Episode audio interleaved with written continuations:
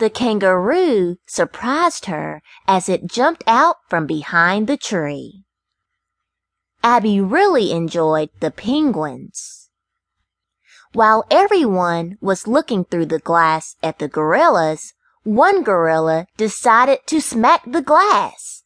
It scared everyone.